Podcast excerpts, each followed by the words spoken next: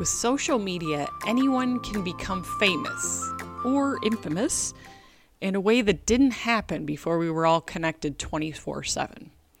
When social media came out, we learned about folks who have a filter between their brain and their mouth or their keyboard, and those who do not have a filter. And as a Gen Xer who's seen these platforms develop, spike, and then shift or go away, it's really been amazing to watch the change in how people view their digital persona. You know, I remember the days when AOL came out and we all got to hear the screech of the sound on the phone and someone yelling upstairs to get out of the chat room so that they could actually use the telephone in the house. That is how old I am. You were buying minutes or you were getting CDs in the mail and you had a specific amount of time you could spend online. Yeah, I'm I'm that old. But this new revolution and evolution around social really had me thinking, you know, what what is the future going to look like for this? Hey, I'm Katie Ostrico, um, your host for Curious Katie O, and in this podcast, I'm going to dive deep into some of the random thoughts I have around social media, um, around the evolution of social media, around how people are thinking about it as a part of their life, um, you know, my thoughts are usually as random as I am. And if you're like me and you're curious about a thousand different things, hit subscribe and I'd love to connect with you. With the social evolution, it's really been a learning curve. I mean, you know, how much do you share versus how much do you keep private? And everybody has a different lens on how they view that. You know, what do you want the world to know versus what do you want your friends to know versus what do you want just a select group to know? And understanding that whatever goes on up there, whatever you put out, is going to live forever. I mean, you technically cannot delete anything from the internet. There are people that will find it. So, whatever you're putting is almost like this permanent stamp or this digital tattoo of what you're thinking at the time. And what we're seeing is these folks are crafting personas that are real, or in a lot of cases, they're made up. And it's like living in a reality based TV world or jumping into some kind of fantasy of something that doesn't really exist or a person that you aren't really, you know, synced up with who you actually are in real life. And what you're finding is that people are finding fame with a group of people that may or may not be good folks um, because they like the feeling of being loved digitally online. You know, they're tracking likes and shares and comments. They're relishing in this positive feedback that they're getting, they're also fretting and having stress about all this negative interaction. And to me, that just sounds exhausting. so when I think about this, you know, I, I pulled up a little bit of data because I was curious how much is social or digital interacting people's lives today. So the average person spends about three hours a day on social media. So that's the average. Um, so you can imagine the high and the low required to get to there. Works out to about 36 days a year. So a little over a month each year, people are spending completely online in a world that is virtual and doesn't really exist. Um, you know, my, my response to that was like, damn, that's a lot. and so if you think about it, experts say that if you spend three or more hours on anything, specifically with social media, they're saying you're officially addicted. So, first question I would have for you is how much time do you spend on social media? You know, what is your average per week or per day? And the real question where it becomes an addiction, you know, if you go on, you want to see what's on the news, you kind of flip through and you wander about your day. It's the folks that are constantly wondering what's happening, what's current, what are the comments, what am I missing out on that like FOMO experience that people have. Do you check it first thing in the morning? Or do you do it right before you go to bed because you want to make sure you never have a gap in, in what's going on? Is it part of your job? So that's another piece is if you have to spend a lot of time on social media, is it something you get paid to do? Not as an influencer, but as your job. And as you think about it, more and more jobs have popped up as a result of the amount of time people are spending on digital. So think about it like any other, you know, addictive activity. Like if you said you spent three hours each day drinking at the bar, um, your friends and family might have, you know, say, hey, that person's got a problem. But if you spend three or four or five hours, quote unquote, building your network or trying to be an influencer, for a lot of people, that's viewed as a positive or like a side hustle or these other gigs. It's not necessarily viewed as an addiction. So let's go back to when a lot of this started. So I tried to think back, you know, when Facebook started. And when it first came out, you know, I had a Facebook account and you did what everybody did, which is you connected to all these people from like high school that I hadn't thought about in over a decade. And for whatever reason, it was this idea of get as many followers as you can until you paused a minute and went, why? Like, why does that matter? Well, it I think it was tied to high school, I'll be frank, because I think it was like this, oh, I'm super interesting and popular. And like we all know high school and mean girls and popular and, and what that meant. So it's this, like it became this weird metaphor for like, oh, I'm a popular cool kid now, even though I'm 15 years post graduation. And, you know, I don't know that there could be a better metaphor for that the Facebook and walking the halls of your high school and, and the trauma that comes with that.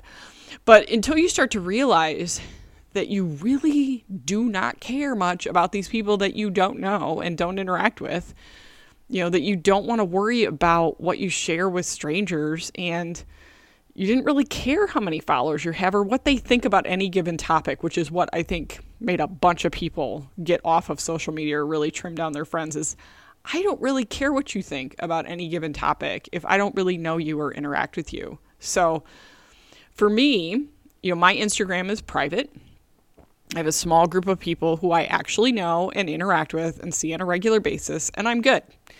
Um, I've had younger folks that work for me, especially in my communications area, that joke they're like, "You only have 50 followers," and I shift that to go, "No, I have like 50 friends and family who can know what I'm up to, who can see pictures of my family, no matter where we are, um, and they're people I actually know."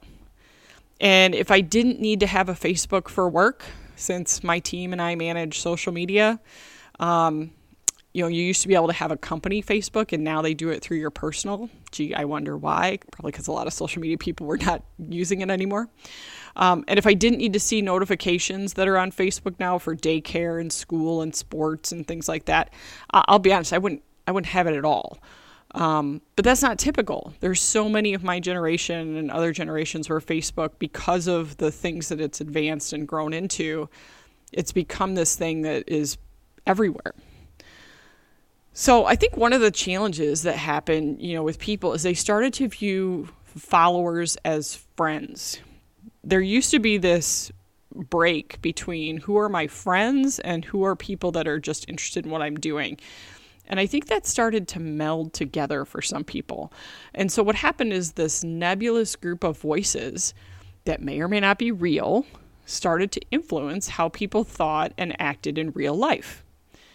And that's like going to a store and assuming everyone there is your friend because you happen to be in the same place or the same aisle at the same time, which sounds insane, right?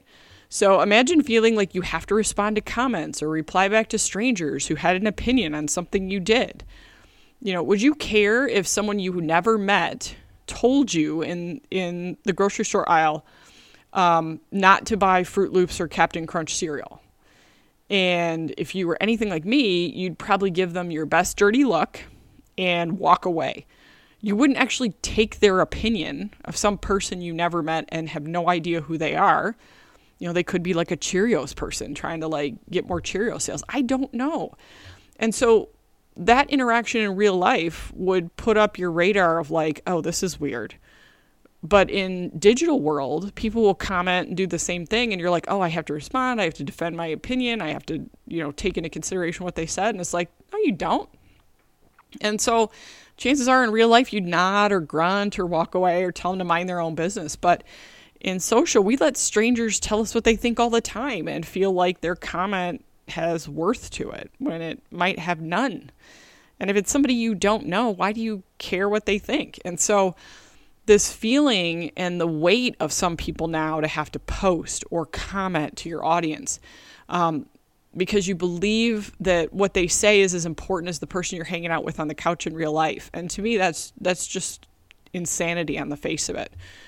You know, influencers, you'll see it. They're like faces are glued to their devices. They measure their worth in the number of posts and try to create a world of followers devoted to them, um, you know, until those followers move on to the next person. And it becomes this all consuming drive to get strangers to care.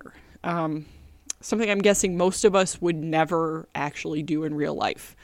You know, every place you go to, you're not going to want every single person in there to care about what you think. And so these people put more and more of their personal thoughts into the public space. And we wonder why there's more tension and disagreements and division and depression. It's really easy to be anonymous and say terrible things.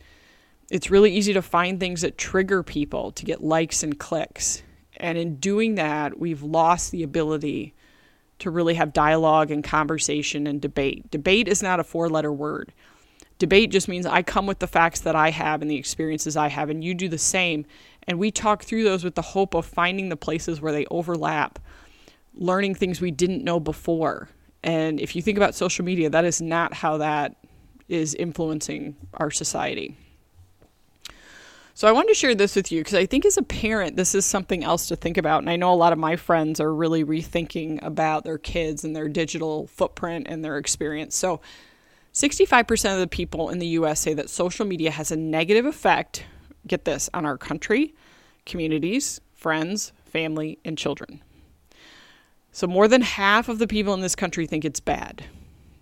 And yet, so many are spending hour after hour locked in, sharing, commenting, finding a community, no matter how weird it is or how unique it is or whatever it looks like, just to feel connected. You know, social media can make people feel depressed, anxious, bullied, or compare their real life to a carefully curated one of people you do not know. You know, it used to be keeping up with the Joneses, right? The neighbors next to you who got a new car, and, and you never knew what was going on inside of their house when they had that new car in the driveway. And now you just make that exponential with everybody on social media. You know, one of the things that's come out is that kids who used to be bullied at school, you could go home and have a safe environment and now that follows you home. Or if you see friends that are going somewhere or getting something that you don't have, this depression or anxiety just builds to this place where you're comparing yourself to somebody that's not even a real person and not their real experience. So if somebody told you that that's what would happen, you create a social media account and you might get depressed, anxious, bullied, you're going to compare yourself to people who don't know you, you're going to be pulled into this you know, 36 days out of the year, would you ever create a social media account?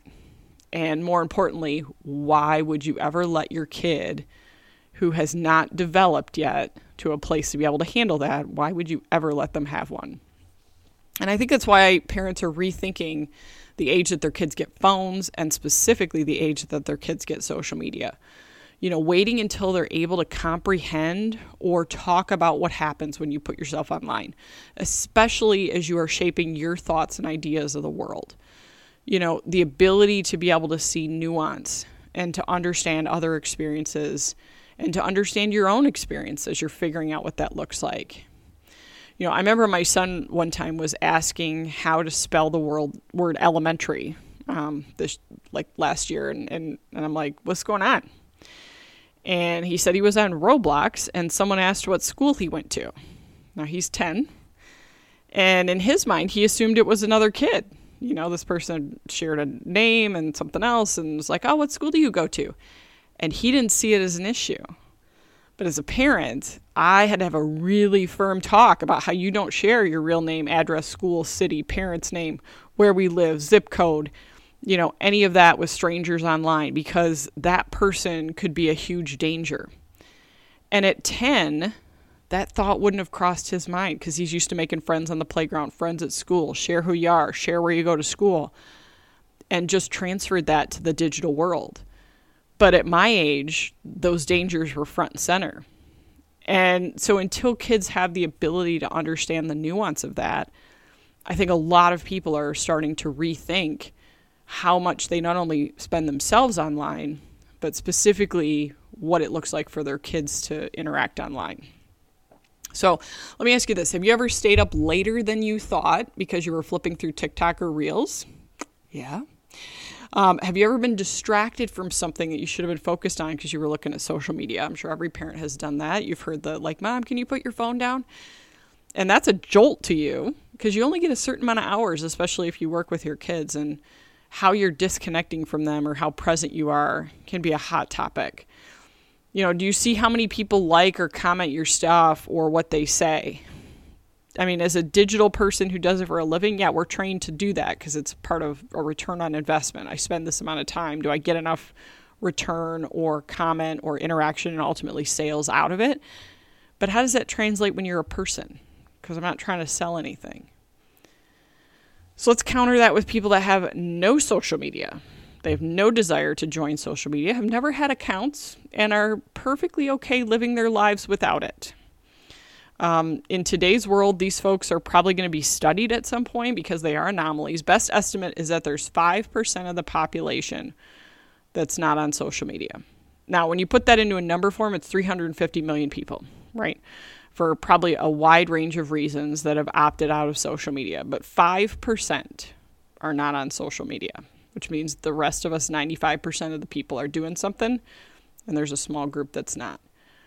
So I would say there's probably a couple reasons people don't have social media, um, which I'm sure we can relate to. They'll tell you it's a waste of time. Um, they don't want people to comment on their life. They don't want to have contact with people. They don't want to blend their personal professional life. Um, they don't want whatever they do to be public to strangers. So a, a lot of it is probably around keeping their life private. Um, and I'm married to one of these. Uh, my husband has never had a social media account um, lives a perfectly normal life, oftentimes has no clue what's going on with memes and videos. It's funny. Sometimes I catch him watching um, actually like live TV where they're showing funny video memes from social media and he's cracking up. And I'm like, oh my gosh, that was popular a couple months ago. He has no clue and happy as a clam, right? Um, and I think you're going to see more and more people start to think about that. And so while others are trying to find a way to make their life their career, right? Let's think of like the Kardashians who basically have made be, having their life be their career. You know, there are others perfectly content to keep all of that private and just have a regular job and almost flash back to like the 1980s before any of this came about. So, what will the future of social media turn into? Got a couple of theories thought I'd share with you. So, my first theory is that we will eventually cease to be actual people and we will just become these online personas. You know, my husband and I um, were watching some kids record a dance routine in the middle of the sidewalk the other day. Um, and we looked at them with confusion as they did multiple takes, you know, something we would never, ever even think to do. and it's not like these folks that talk to a screen like they're talking to actual people. You know, th- you don't know who's listening. So it's like you're talking to a screen. And so this persona that you've created has become the person who you are or who you want to be. So for my job, um, when TikTok came out for work purposes, I had to try to understand how it worked, right? How does a regular person go on there and get comments? How do you trend? What does that look like? And so for three months, you know, I focused on it. And, and once I had something that got hundreds of comments and tens of thousands of likes, I happily quit doing three videos a, a day, deleted my account, and took it off my phone. Um, because it wasn't something I was interested in doing long term. I was trying to figure out for work is this something we should incorporate into our social media strategy? And so I think, you know, will people get more reclusive? Will they stay in their home? And this online personality or this social profile does it start to replace who they are as a person out in the real world and become their actual profile? You know, the history of influencers have taught us time and time again that those projections are nowhere near close to real. Um, and you see that because you often see the shock when something happens in their life, and fans are like, oh my gosh, how could that happen? I thought they had the perfect marriage. So, you know, I read an article in the Wall Street Journal magazine about an influencer who I had never heard of, but um, who lost his marriage, you know, dismissed his kids all the time when he was recording videos for these anonymous followers, and was eventually found dead with his phone resting on his chest because he was chasing this imaginary following of people who, likely within a day or two of when he passed away, had moved on and to me that's just crazy to think about you know that you that all of these other things you'd be willing to give up for these people that may or may not be real and definitely probably don't care. Um, and stepping away from the person you are to create this person that you want to be, it can be enticing, but it's not real. And I think at the core, we're mammals in an ecosystem, right? Let's break this down. We're a collective that needs others, not through the virtual dopamine hits, but through actual connections. Um, and connections are messy and random and they ebb and flow over time. You know, I'm a let's grab dinner or let's grab lunch or let's grab coffee kind of person. Um, because if my only interaction is on text, I will be honest, I'm the worst. I forget that people texted me. Um, I'll go back and forth a little bit before I'm like, I'm distracted. I gotta go do something else. And I set my phone down and I forget about it for a couple days. Um, so if you are somebody that ever texts me and you're like, oh my gosh, she didn't respond in like an hour and a half, she must be mad. It's like, no, that's really typical. um, but I will happily do dinner and sit down across from you for three or four hours and wrestle stuff out. And that's super fun for me. And that's where I make connections. And so I can only imagine the exhaustion of trying to be a real person and the fake person you've created online. And if we continue down this path, I think we'll see a group of people who will thrive out in the world. And I think you're going to see this is my other theory you're going to see this group of people pull back and step out of the system and only be, for lack of a better word, digital people. My second theory is that there's going to be a huge revolt against content and posting your life online. And we might move back to an era that feels more like the 1990s before the age of social media.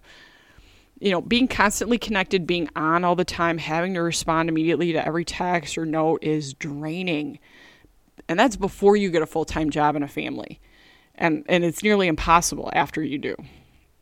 And so our brains were not meant to absorb the news and drama in the state that we are. I mean, it, our brains were really set up to go, okay, what's happening in my town? What's some things that might be happening in my city? What are one or two things in the state level? Like what's going on in my state? And then what's some of the national stuff that might be happening? We were not meant to absorb every world event, catastrophe, drama of every group of people in every square footage of this planet, you know, and have a response for it. We believe the world is terrible because terrible gets ratings, and that's all we see all day. You know, before all this constant connection, you would get 30 minutes of local news that had 10 minutes of local drama, and then you'd get your, you know, news, sports, and weather and 30 minutes of national news to get kind of a smattering or an overview of what's going on, and that's it 60 minutes. And now you could be exposed to everything all the time. And I believe our brains were not meant to process all of that, which is why we're struggling to find things like joy when you see this world of despair. And there seems to be this huge gap or this challenge in going, hey, all of this feels like it's getting better, but it's still terrible. And we've got to figure out a way to get beyond that and find the joy in things, even if there are other terrible things. We can't absorb every terrible thing everywhere and think that it doesn't affect us. You know, I was thinking about this. Like, think about if we had social media during the French Revolution, like when they were chopping off heads, or the Crusades, and we were sitting where you're sitting today. You know, would we have had a group of depressed people everywhere or people trying to figure this out? Sure.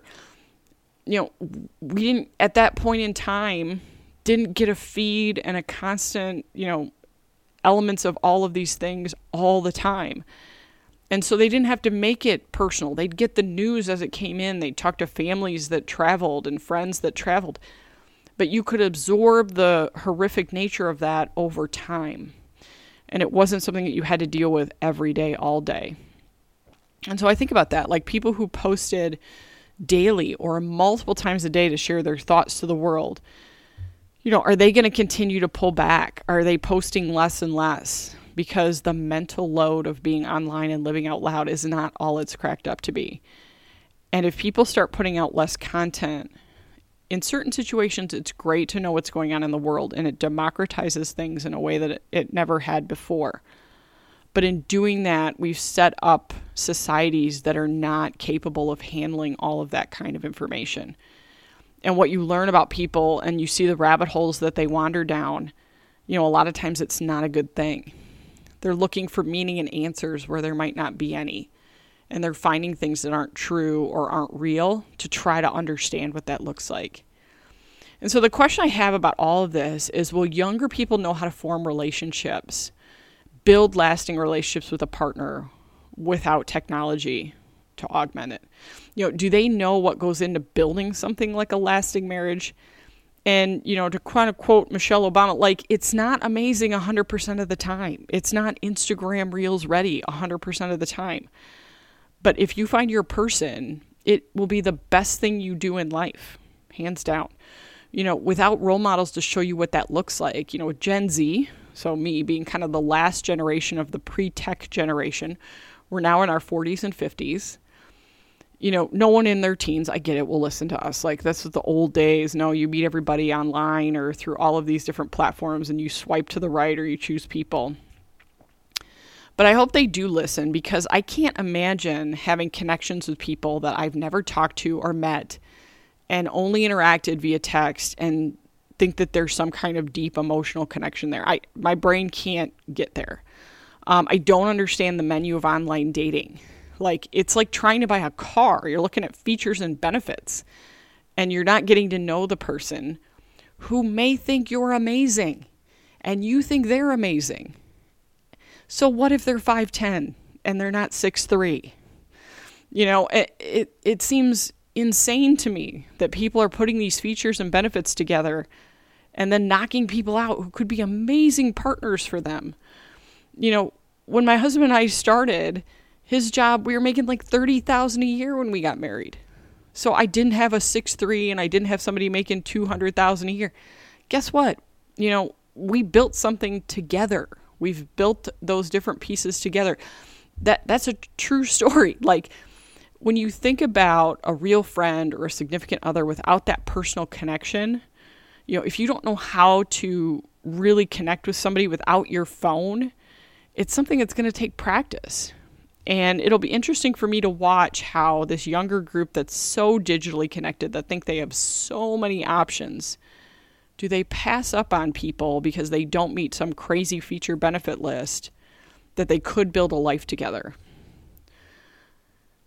And for my husband and I, we'll be celebrating 25 years of being married this year.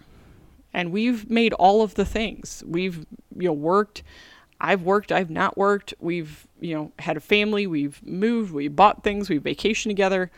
You know, we built a life together. And it really came down to the fact that when we first met doing dishes in college, we just like hanging out with each other. And we like the other person and we wanted to do things to make the other person happy. And it was as simple as that. All right, the final theory I have as to what I think will happen um, with all of this digital and social, um, with TikTok specifically, um, is that you'll see the next new platform rise up and it'll replace another platform. You know, any of these platforms that think like, oh, I've got it, nobody's ever going to displace me, like, okay, MySpace, AOL, Facebook, Instagram, Snapchat, Twitter, TikTok, like they all come in with different levels of adoption. Um, they stay and then they fade out. And it's usually when the quote unquote old people start using it and pollute all the content that people move on to something else.